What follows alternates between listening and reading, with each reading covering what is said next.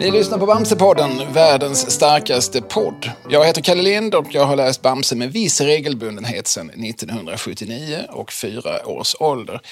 Mitt emot mig sitter Bamse-tidningens redaktörer, chefredaktör Charlotta Borelius och allt möjligt redaktör Joakim Gunnarsson. Välkomna hit. Tackar. Tack så Allt mycket. möjligt redaktör, är det en rimlig... Det var en lite improviserad titel. Den funkar alldeles utmärkt. Eh, Mina riktiga titlar är väl projektledare och redaktör. Ja, men i praktiken gör du allt möjligt. Ja. ja. Eh, Charlotta, hur ser din relation ut till Bamse? Den är god. Absolut. Det känns ju lite som att vi, vi lever ju med Bamse. Eh, Bamse är en jättestor del av ens liv när man har jobbat med Bamse så här länge. Och det har du gjort sedan 2008. Åtta. Men innan dess var du bekant med den här blå hängslebyxan? ja, men absolut. Du har sett honom förut? Ja, ja, men Läste du honom redan som barn? Eh, böcker läste jag och, och såg på tv och så vidare.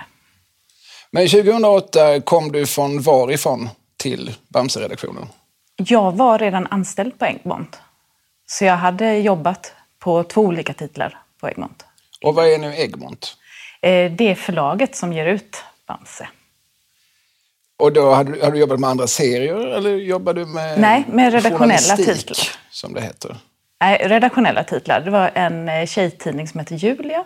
Och så hade jag jobbat med en Bolibompa-tidning i samarbete med SVT som fanns en, ett kort tag. Så. Vad innehöll det? Alltså var det serier om den här gröna draken? Äh, bland annat. Och lite pyssel och så? Ja, mycket lite, pyssel och sånt. Ja. Mm. Eh, Jag försöker erinra mig den nämligen. Och nu har du jobbat med Bamse sedan 08 och varit den som... Vad gör en redaktör? Ja, vi, En chefredaktör Ja, alltså, det är ju väldigt mycket ett lagarbete. Vi gör väldigt mycket tillsammans på redaktionen. Vi är ju en ganska liten redaktion. Idag så är det Joakim och så, så är det Ninni som precis har börjat jobba på redaktionen och så är det jag. Så att vi, vi gör ju allting från, från ax till limpa. Och mitt jobb är väl lite att se till att vi har god framförhållning och planera långt framåt liksom, så att vi hela tiden har material till tidningen. Men själva eh, manusarbetet och så vidare, det gör vi ju tillsammans. Att vi, att vi ser till att vi får in synopsis och, och vi kommenterar synopsis tillsammans och eh, ger eh, författarna respons och, och så vidare. Och sen beställer vi ju artwork och Joakim är ju den som kommenterar artwork hela vägen Vad fram är till... artwork? eh, Det är teckningarna. Ja, Ja. Men det är exakt Ja, samma ja. sak? Ja. Eh, Ja, artwork är ju både teckning och tusch. Ja. Så. Och teckning, när, när du säger teckning, då är den alltså fortfarande inte riktigt färdig? Det är, Nej, då är det mer skisserna och sen så fyller man ju då i konturerna med tusch. Så ni tittar först på en, en otuschad version? Ja, Ja, Joakim gör det. Det här är mer Joakims bord, så det kan... Ja, det är men precis. Tecknarna gör ju som så att först skickar de det i blyertsform. De som fortfarande gör det analogt på papper. Eh, En del skissar digitalt, men det ser ut som blyerts i alla fall. Alltså ruffa skisser, eh, inte helt clean up. Ehm, och sen tittar vi på dem, ser om alla pratbubblor finns med, om figurernas mimik stämmer, om det är konsekvent från ruta till ruta så figurerna inte byter kläder till exempel. Och så ger vi den feedbacken till tecknaren som sen kör igång och tuschar serien. Um, antingen med gammeldags stålstift, moderna filtpennor eller helt digitalt. Vilket tar längst tid för en tecknare? Att skissa eller att tuscha? Att skissa, helt klart. Du Joakim, eh, tillbaka till det här med relationen till Bamse. Du är inte bara Bamse-medarbetare, du har en hand i de flesta serietidningar som Egmont ger ut och så är du också en entusiastisk serievän. Men hur ser din relation till just Bamse ut? Ja, det, den är lång framför allt. Jag börjar ju... Var du med från början? Nej, men, nästan, nästan. känns det som. Ehm, nu när du säger det så kommer jag tänka på en grej från när jag var liten faktiskt. Jag måste läst Bamse från ungefär 79, precis som du. Eh, och jag fick Bamses målarbok av mina föräldrar. Och jag skulle måla farmor, hennes färg på hennes kläder. Och jag ville hämta en Bamse-tidning för att hitta färgreferenser så att det skulle bli rätt. För här fick det inte bli fel. Och då säger farsan, nej, nej, gör inte det. Nu målar du som du vill här, för någon dag i framtiden kanske det är du som får bestämma vilka färger farmor ska ha. Så, så, jag, så jag målade hennes eh, kläder röda istället för gröna. Vilket ju sen visade sig vara helt rätt, för att farmor hade i början av sin karriär röda kläder på 60-talet. Dessutom är det väl så att farmor i något äventyr har en syster Ja, som Ja. har röda kläder. det stämmer. Var det du som bestämde det? Nej. Nej, jag tänkte annars hade vi fått så fin... Där slöt cirkeln. Men okej. Ja, nej men faktiskt på eh, sent 90-tal, eh, tidigt 2000-tal började jag planera för en bok med Bamses veckoserier. Komplett utgåva med alla serier från Allers. Eh, och då fick jag faktiskt bestämma att hon skulle ha sina röda kläder i första halvan av boken, för att så hade hon ju haft det från början. Så lite nördigt, men ändå, man vill ju vara trogen ursprunget. Ja, och också trogen eh, det här barnet som en gång satt där med målarboken Precis. och en dag skulle Nu få fick jag bestämma. Ja, vilken solskenshistoria. Underbart. Ja, men då vet vi ungefär vad ni gör på redaktionen. Jag tänkte på detta, ni pratar om att ni läser manus och så, men och en del manus gissar manusidéer kommer från författarna själva, men ni gör också så kallade utlägg. Va? Att ni vill, ni hör av er till författarna Ja, och säger vi vill absolut. ha ett, en serie om källkritik, om säldöd. Ja, det, vad det är verkligen både och. Vissa fantastiska serier kommer ju direkt ifrån författarna. Att, att de har en idé och skickar in ett synopsis till oss. Och sen så är det ju att vi tittar som vi hade för två veckor sedan ett planeringsmöte när vi tittade på 2024. Och då tittar vi lite så här, vad händer i världen 2024 och är det någonting vi borde ta upp och så vidare. Eh, och, och sen så tittar vi också på olika figurer hur liksom deras förekomst i tidningen, liksom, ja men Reinhard måste få vara med i tidningen någon gång om året och så vidare. Och då beställer vi liksom av våra författare, så här, kan du skriva en lead story med Reinhard och Bamse? Eller med Bamse och Nina Kanin? Så. Men är det så att man får feeling så skriver jag ibland ett helt färdigt synopsis som kan gå till författarna. Ja. Och vad är ett synopsis? Det är en kortfattad sammanställning av en berättelse med vissa nyckelrepliker utsatta. Och vad är en lead story? Det är den historien som ligger först i tidningen. Som, ofta vi, är lite längre. som ofta är lite längre och som vi oftast baserar omslaget på. Och som ofta är av lite mer äventyrlig karaktär Mm. och mindre vardagsrealistisk. Ja, oftast faktiskt. Men oftast betyder Ja, för det mesta. för det, För det mesta. mesta. Ja. Jag gillar upplägget att man först ska få en längre serie som man kan sugas in i och sen kommer lite mer snuttar mot slutet. Ja. Och så har väl egentligen Bamse-konceptet, Bamse-tidningskonceptet sett ut från Mm. början. Ja, Redan Rune Andreasson jobbar väl så med först en längre serie, sen ofta liksom en kort, kanske en Ja. tresidor serie med Jansson och husmusen, lite mer komisk, Mm. lite farsartad och sen så någonting mer vardagsnära i slutet. ja. Det finns ett nummer som är jättekonstigt som börjar med en pysselsida. Vilket nummer är det? Åh, jag minns inte. Va? Jag, jag önskar... Men Joakim, vet du inte det? Jag, jag kan nästan alla nummer, men jag minns inte just vilket Utom nummer det just var. det du tog upp. Eh, Precis. Men det beror på att eh, när man skriver en serie så anpassar man det efter höger och vänstersidor beroende på var cliffhangern ska ligga. Och en cliffhanger är då liksom en sån här spännande ögonblick som ska få läsaren att vilja vända blad snabbt. Eh, och förmodligen så hade Rune inga sådana på lager. Som var tvungen att inleda med en högersida som var ett pyssel och sen så fick den långa serien börja på en vänstersida sen. Men det är ett undantag. Ett undantag och det, det kändes märkligt. Det är ju dåligt att ha koll. Vi har ju faktiskt bara, det finns ju bara ungefär så här 750 Bamse-tidningar. Ja, Nej, men det kanske inte lyssnarna vet, men det kanske vi ska berätta. Att eh, Jocke är ju lite känd slash ökänd för att ha lite för bra koll. Ja, lite levande index. Det, det är lite läskigt ibland. Ja. Men, men vä- väldigt bra när man jobbar på redaktionen. Ja, ja, det Bara måste ju- snabbt kunna plocka fram om Ninni frågade mig igår, "Åh, har du någon serie där Bamse böjer ett vapen? Ja, men det är med i den här tidningen. Och så. Ja, och vilken tur att du fick just det här jobbet. Alltså det enda jobb där man har nytta av den här kunskapen. Precis. ja, men, vi, Vilken vi, slump, va? vi kan väl säga att, att eh, det var att jag fick jobbet som gjorde att jag har lärt mig det här. de här onödiga, eh, viktiga kunskaperna. Ja, jag kan förstå att du har fyllt på det efter det, men du var väl, eh, du sökte dig väl till seriebranschen för att du hade lite serieintresse? Oh ja, alltså, jag, jag älskar ju serier.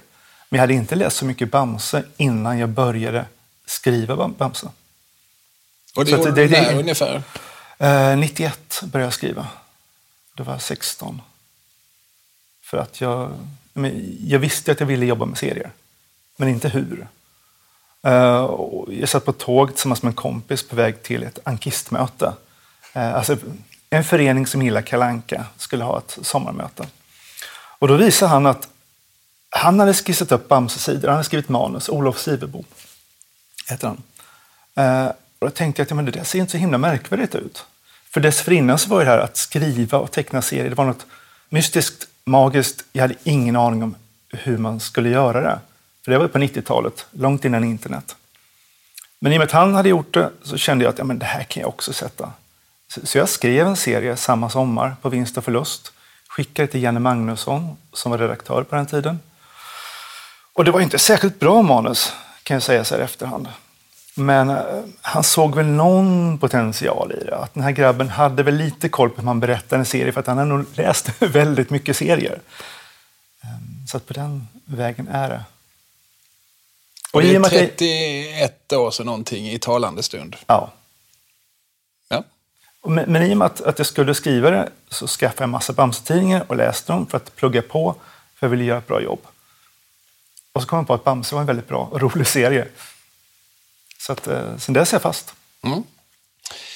Ja, men då vet vi ungefär vad ni gör på jobbet och vi har någon sorts bild av era skilda arbetsuppgifter. Men vi kan kanske gräva lite till där. Alltså, ni är båda redaktörer. Charlotta har då prefixet chef, så att du- du bestämmer lite, lite mer än Jocke då. Eh, Alltså, Jo. ja, jag har väl sista ordet på eh, om vi är tveksamma på någonting. Men, Ja. men för det mesta så jag, jag, vi, vi lyssnar ju på varandra. Liksom. Nej, men om vi säger så här, synopsis. Vi läser dem var för sig, vi diskuterar dem tillsammans, Ja. men Ninni. När det kommer ett manus så kommer det för, de skickar till dig, Mm. du skickar till mig. Jag läser första redigeringen, gör min redigering, skriver mitt namn på den och datumet. Sen lägger jag upp det i en folder på vår Dropbox. Säger till dig att nu, har min, nu är min redigering klar. Och så läser du det Mm. och du har final say. Du får ändra och stryka, ta bort min ändring om du vill. Ehm, Så att det går hela tiden fram och tillbaka Mm. mellan oss två. Ska vi säga vad Ninni heter i efternamn och vad hon har för titel? Ninni heter Ljunggren i efternamn och eh, är projektledare men också ansvarig för grafisk form. Så att hon eh, layoutar vissa sidor i tidningen och eh, är liksom bildansvarig. Så hon har lite mer ansvar för hur det ser ut och ni har lite mer ansvar för innehållet. Ja, alltså, det riktigt så inte enkelt är det Nej. inte eftersom Joakim är ju artwork-ansvarig. Mm. Men Ninni håller ju på att lära sig det också. För att just det här att granska tecknare och så, det är inte så många som klarar det. Jag klarar inte det. Jag, är inte liksom den, jag har inte det bildseendet. Och vi har inte så många som kan hjälpa till med det. Så, men Ninni har ögat. Ja, och ja. eh, kommer att kunna detta till fullo ganska snart tror jag. Absolut. Alltså, Hon är så skärpt och ser de här små, små detaljerna Mm. eh, som jag trodde att jag var bra på att se. Hon är ännu bättre. Hon är, ja. Ja. så, så, så just nu så, så granskar vi en del artwork tillsammans Ja. och eh, gör colorchecken tillsammans. Ja. Sen eh, så måste vi nämna också att vi har ju i jättemånga år jobbat med Lise Jörgensen som har haft eh, den, de arbetsuppgifterna som eh, Ninni nu har tagit över helt nyligen. Så, eh, och Lisa har då gått i pension. Ja. Ja. Men Lise Jörgensen är ju absolut ett namn vi känner igen från Ja. redaktionsrutorna. Men ni är en ganska liten redaktion, det sa Mm. ni inledningsvis. Men sen så sitter det idag en massa människor som jobbar eh, som frilansare Mm. och som sitter liksom runt om i landet och tecknar och författar. ja, Och som ni har regelbunden kontakt med. precis.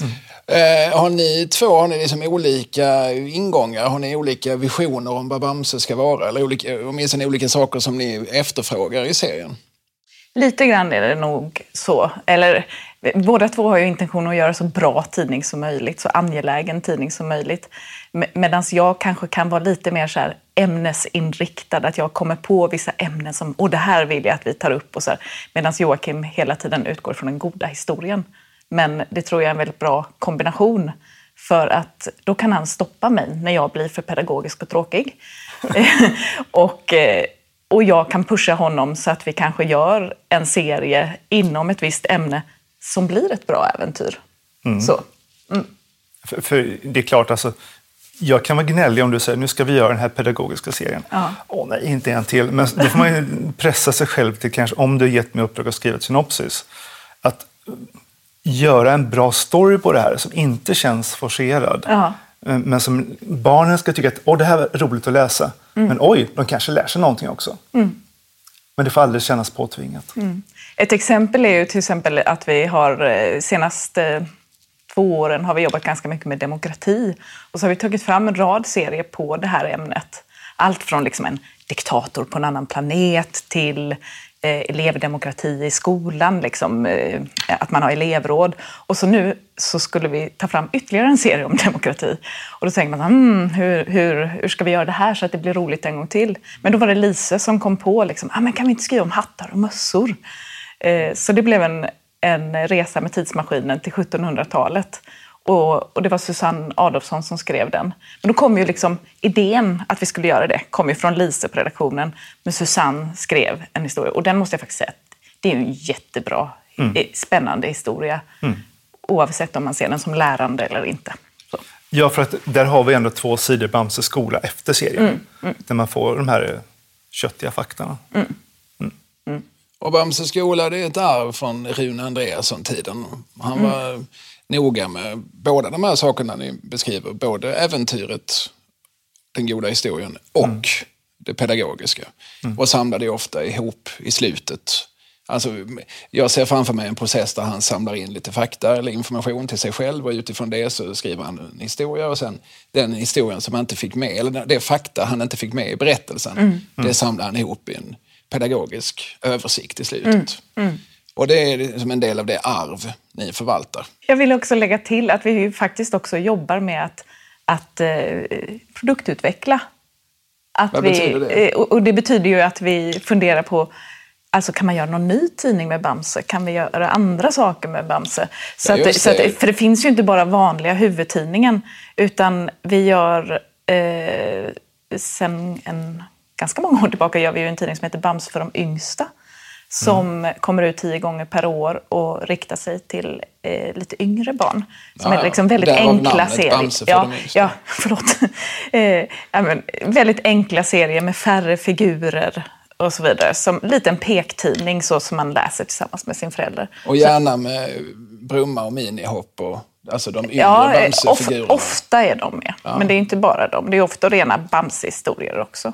Och, och, bara två rutor på höjden istället för tre rutor. Oftast väldigt väldigt, väldigt tydliga bildlösningar. Ja, precis. Mm. Och du, gör, du är ju redaktör för, för vi har ju lite den uppdelningen att någon gör ju slutgodkännande på tidningen. Mm. Så jag gör då huvud, slutgodkännande på huvudtidningen och Bamse från yngsta Joakim gör på Bamses äventyr. Ja, och det är ju en, till största delen en reprinttidning. Mm. Um, som kommer... Reprint är tidningsprosa för repris. Ja, ja. så är det. Mm. Och till största delen är det reprint, reprismaterial. Eh, då och då har vi kunnat göra någon längre äventyrsserie.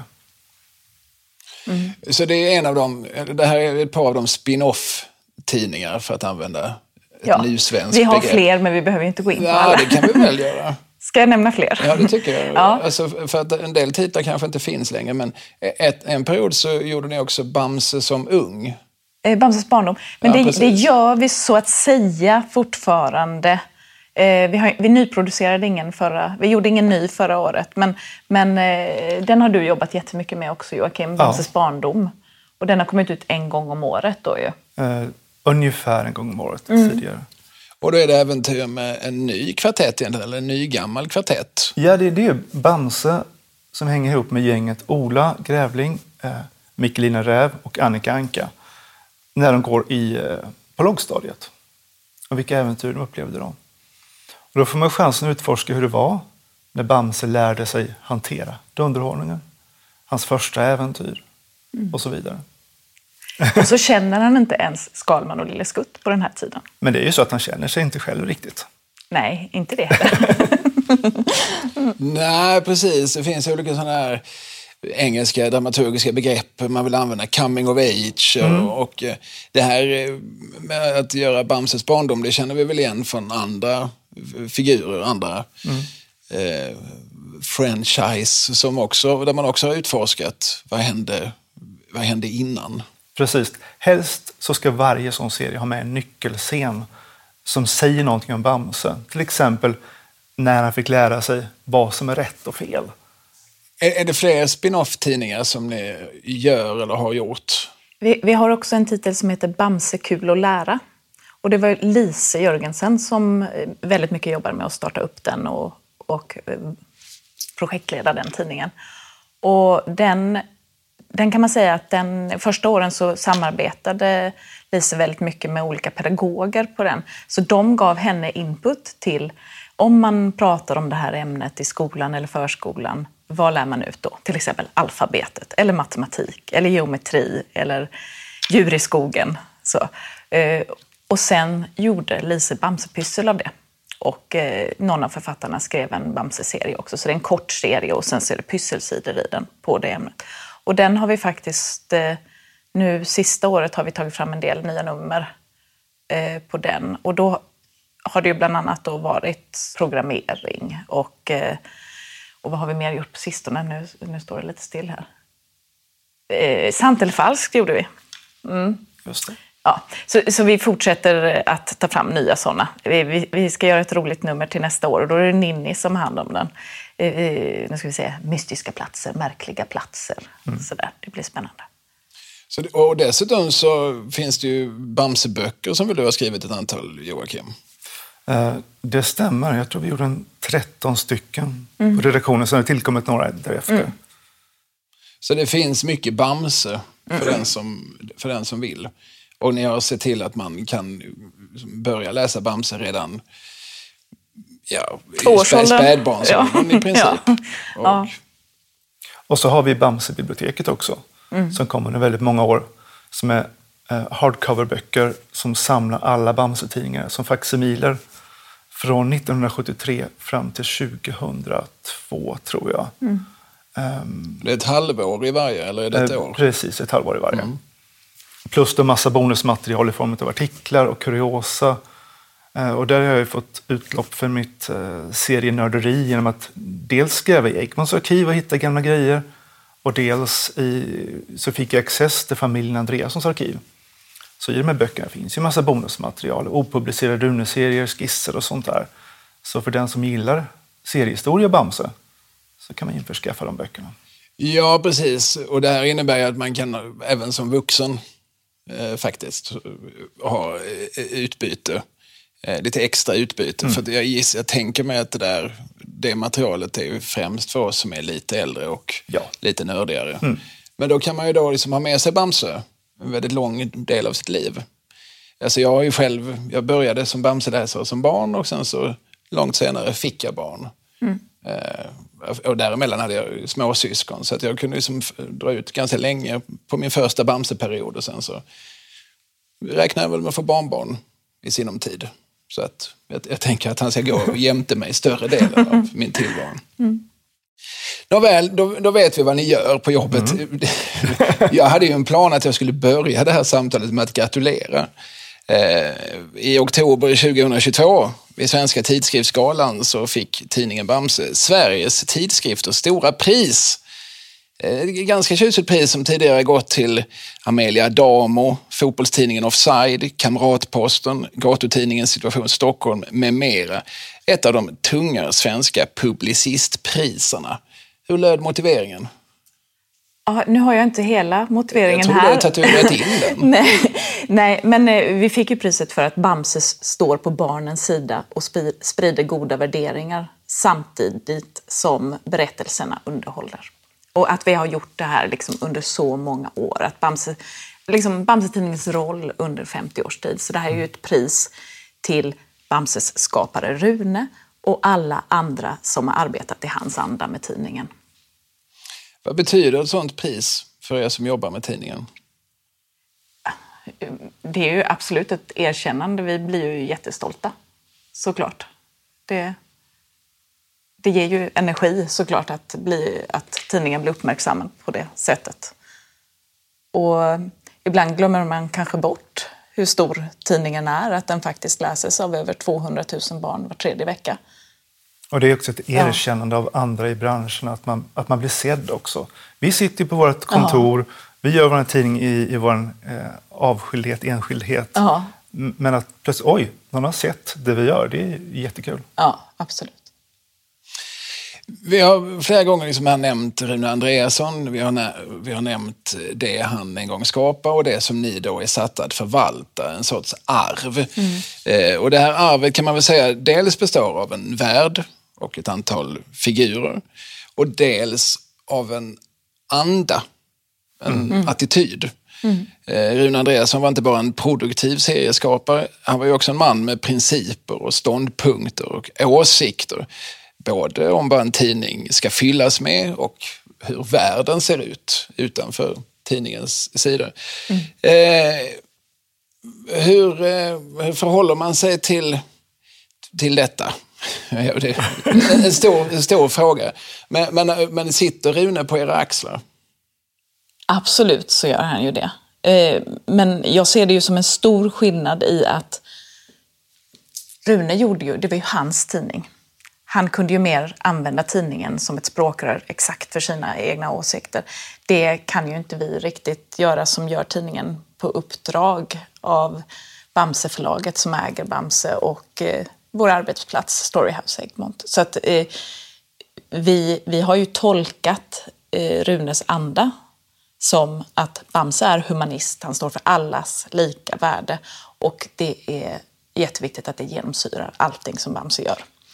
Och att Bamse ska vara äventyrligt och roligt för barn. Men hur Rune berättar Bamse, mm. eh, språket, de språkliga vändningarna, mm. De försöker jag ha i bakhuvudet när man mm. korrigerar manus, när man går igenom, man ska försöka redigera någonting. Att, hur pratar Bamse egentligen?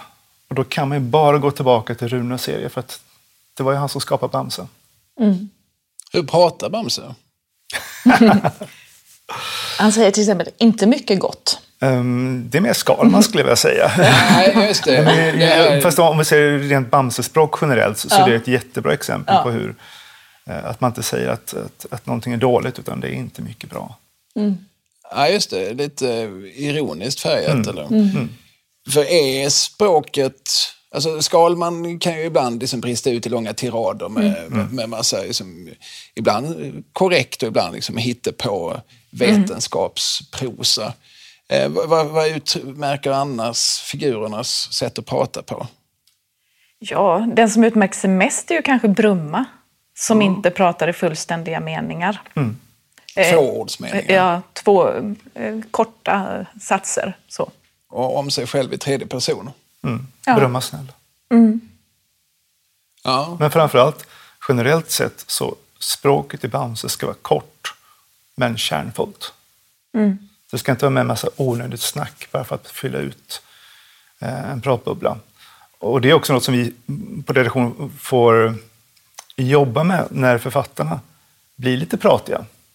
Så vi har väl typ guider för hur, hur många ord man kan få klämma in som max i en ruta. Mm. Om det är 159 tecken eller något sånt där på ett ungefär. Um, på 159 ungefär? Ja, ja, för det motsvarar ungefär en tredjedel av en ruta. Om man ser mm. att varje sida upp är sex lika mm. stora rutor. Um, annars så blir det för mycket formatigt och barnen som ska läsa det här, de är inte så gamla. De ska orka med och tycka mm. att det är mm. roligt. Det ska inte finnas det här läsmotståndet. Visst, om ska man förklara någonting, då kan det få bli en lång harang. Liksom. Men Bamse och Skutt, de ska vara korta. Ja. Och så ska man använda seriemediet. Bilderna mm. ska ju berätta en stor del av berättelsen. Så att man behöver inte beskriva det som är i bilderna. Nej. Nej. Mm. Nu nämnde ordet humanist där innan, eh, Charlotte, att det är så ni liksom tolkar och har liksom valt mm. att eh, ta Bamse-figuren vidare. För om man tittar på Runes Bamse-serie så hittar man ju massa liksom, inlägg i dåtidens, ibland liksom, dagsaktuella debatter, ibland mer liksom, allmänna debatter. Men han propagerar tydligt mot valjakt, mot djurplågeri, mm. inte minst mot godisätning. Mm. hade ju Rune hade många synpunkter på, på sötsaker. Och vi förstår också när vi läser de gamla serierna att han ogillar rika figurer som skoningslöst skor sig på andra. Och på hans ledare och insändarsida så kunde han ju uttala sig om allt möjligt. Vid något tillfälle, Joakim, det här måste du minnas, så uttalar han sig påfallande positivt om det kommunistiska Kina. Mm. Vilket nummer är det? 80? Eh, någon gång 84 borde det vara. 82, 84 någonting. Eh, och det kan vi ju lägga åt sidan, eh, för, det kan vi kanske säga som ett litet snedsteg i tankearbetet. Men, men eh, främst så, så, skriver han ju om eh, som en sorts ämnen som ligger liksom lite närmare barns vardag. Och, och även det kan ju vara av, liksom, ibland av politisk art. Alltså min fråga är väl egentligen hur politisk ska Bamse-tidningen vara? Inte alls, skulle jag säga. Inte idag. Men är inte det att förfuska Runes arv? Nej. Um, alltså, Bamse säger, som Charlotta sa förut, han, han är humanist. Ja, är inte det uh, politik? Och, och, och, och, de värderingarna som Bamse står för, att vara snäll mot andra, visst, visst man kan säga att det är politik, men, mm. men det är mer sunt förnuft, folkvett, mm. uppför dig. Mm. Lite så. Det kan man säga, men är inte, är inte det politik då? jo, fast, fast det, det, det behöver inte kopplas till någon speciell politisk färg så som Rune gjorde. Um, Nej, alltså um, i grunden handlar det om att vara god. Mm. Snäll mot andra, snäll mot naturen. Mm. Men vad det säger är lite grann att just kapitalismkritiken har tonats ner med tiden. Krösus Sak är inte riktigt den figur nu som han var på 70-talet. Jo, men alltså, han är ju grym fortfarande, så, så jäkla elak. Liksom. Och, men det beror på att han, han utnyttjar andra människor eh, för sin egen vinnings skull. Han kör över dem. Okej, han kanske har rätt i vissa fall, men man behöver inte bete sig som en sork för det. Och det var väldigt fördomsfull mot alla sorkar, det ber jag om ursäkt för. Ja, nej, till alla våra sorklyssnare där ute. Eh, nej, men, eh, upp, alltså på Runes tid så hände det ju absolut att eh, de vuxna läsarna blev upprörda. Eh, händer det fortfarande? Absolut. Mm. Vad är det de upprörs över då? Vad finns det för exempel? Eh, det kan vara om saker är för läskigt i tidningen. Mm. Det kan vara eh, Ja, men faktiskt om, om det är någonting i tidningen som man inte tycker är rätt. Det kan ju vara att vi, att vi visar samkönade par eller att vi eh, ja, vad kan vi mer ha gjort som folk blir upprörda över? Eh, det mesta kan folk bli upprörda över. Ja, man kan bli upprörd över nästan vad som helst. Ja. Det, ibland kan det vara så att vi tänker att ah, det här kanske kan reta någon. Så här. Och sen är det någonting helt annat i den tidningen som ja. någon blir upprörd över. För, ja, för... precis. Men, men, det är det där gamla uttrycket. Ja.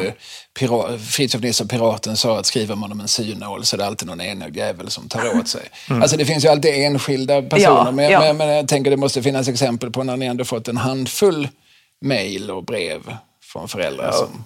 Saker förändras också över tiden. Jag tänker på den här serien där eh, Suddan, en liten kaninflicka, mm. introduceras. Eh, hon blir bortlämnad i en, eh, ja, av sin mamma. För vi vet inget om mamman, hon kanske inte kan ta hand om barnet. Vi har ingen aning. Eh, flickan hittas av två kaninpojkar eh, som flyttar ihop och tar hand om henne. Eh, när det gick första gången så blev en liten klick människor upprörda över att det var två killar i Bamse som flyttade ihop. Mm. Andra gången serien gick, då hörde du inte knyst om det. Men däremot så var det mer eh, respons på hur vi skötte adoptionsfrågan. Mm. Så det är olika saker som diskuteras i samhället och som mm. folk reagerar på såklart. Mm. mm.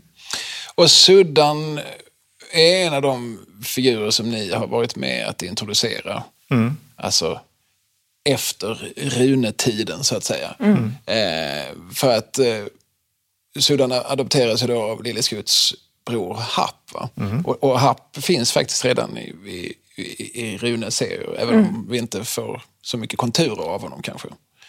Och, ha, och Haps man Sixten, eller lille Sixten. Lille Sixten. Ja. Eh, Vem, vem skapar honom? Är det, är det liksom ert, ert Eh, verk? Nu ska vi se, jag minns inte exakt. Vem var det? Susanne Adolfsson? Jag inget- vet inte, det är rätt många år sedan som Ja. han var med. Eh, heter det inte så här Happ blir husvill eller Ja. någonting sånt heter serien. Vilket Och så- nummer är det Jocke? Jag är, jag är bättre på redaktionen när jag bara kan blunda och så känner jag på tidningarna vilken årgång det är.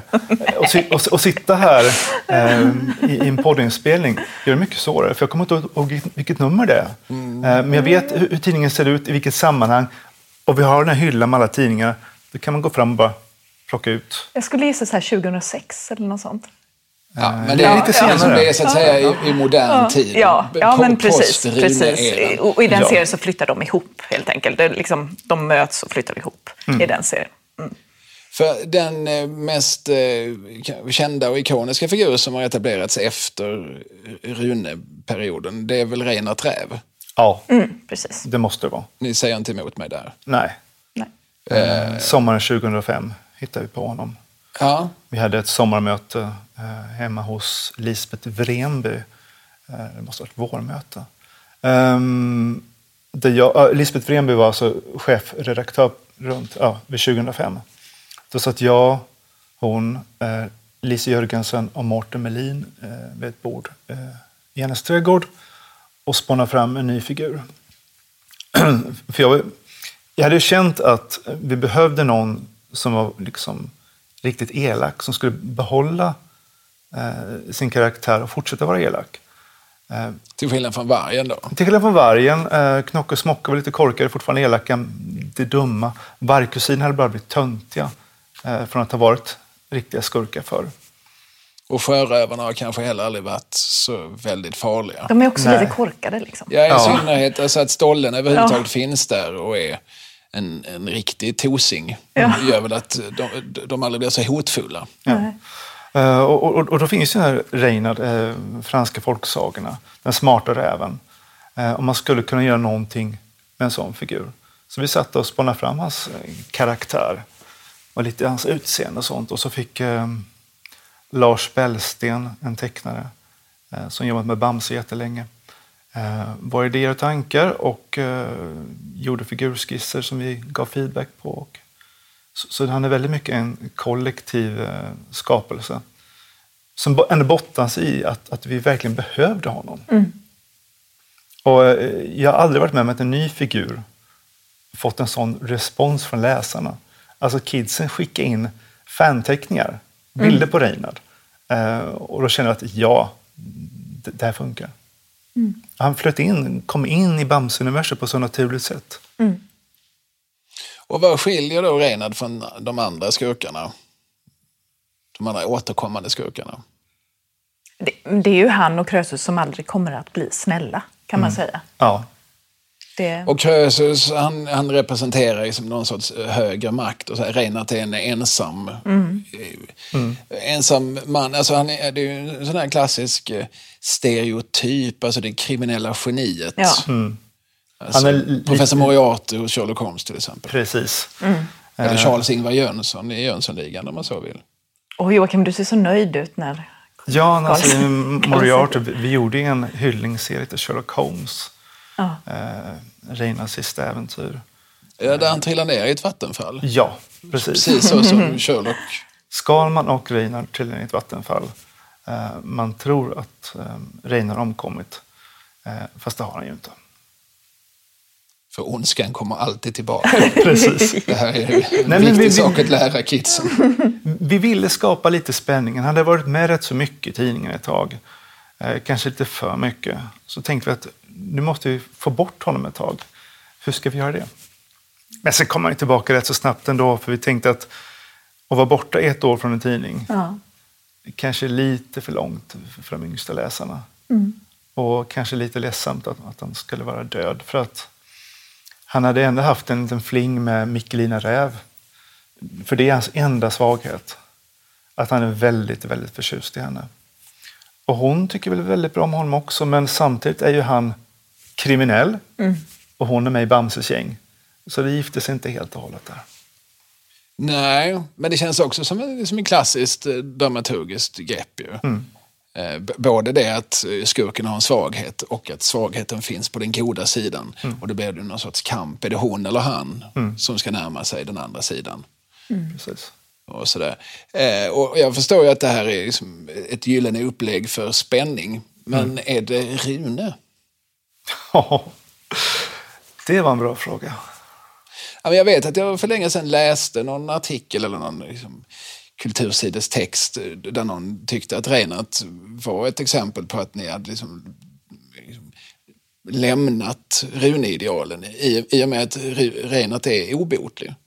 Mm. Alltså, vad Rune sa, och i synnerhet med vargen-figuren, det är ju att, att alla kan ändras. Mm. Förutom Krösus Ork. Ja, precis. Att, uh... Och då är väl mm. Krösus på något vis, han är väl en symbol för den, den giriga ondskan på något mm. vis. Men, mm. men, absolut, han är ju också en konstant. Eh, men han är också liksom, omänsklig på ett annat sätt kanske.